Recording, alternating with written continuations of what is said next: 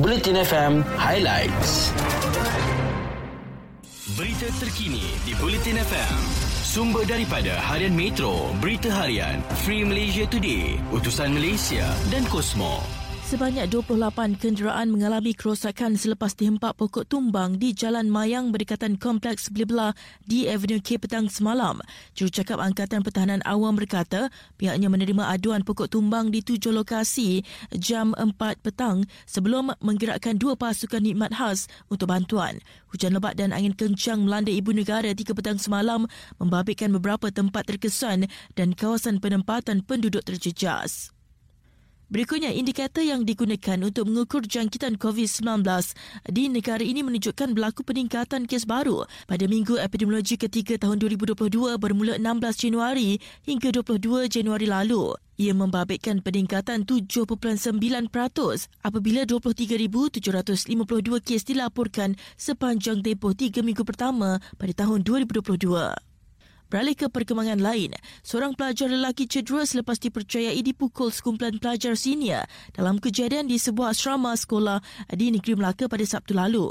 Ketua Polis Tuan Melaka Tengah, Asisten Komisioner Christopher Patit berkata, kejadian itu didakwa berlaku kira-kira jam 2 pagi ketika mangsa pelajar tingkatan 4 dipanggil untuk berjumpa dengan pelajar tingkatan 5 di sebuah bilik asrama. Siasatan awal mendapati punca kejadian berkenaan dipercayai disebabkan rasa tidak puas hati kerana meminati pelajar perempuan yang sama. Sementara itu, Polis Kelantan menjangkakan hampir 800 ribu kenderaan masuk ke negeri itu sempena sambutan perayaan Tahun Baru Cina pada minggu depan.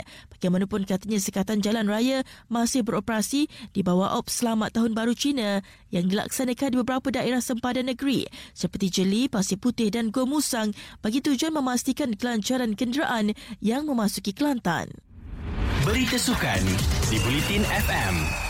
Ketua Jurulatih baru skuad kebangsaan Kim Pan Gon memerlukan bantuan daripada jurulatih tempatan dalam usaha untuk membentuk skuad mantap terutama bagi menghadapi kelayakan Piala Asia 2023 pada Jun depan.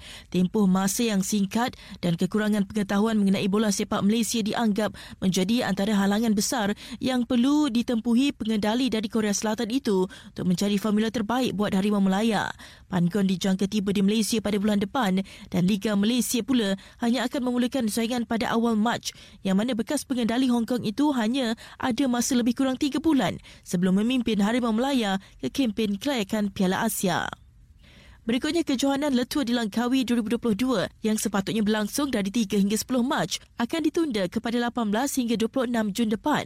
Kementerian Belia dan Sukan dalam satu kenyataan memaklumkan pihak kementerian sudah menerima permohonan rasmi daripada syarikat penganjur untuk menunda kejohanan itu berdasarkan kepada beberapa justifikasi yang diberikan.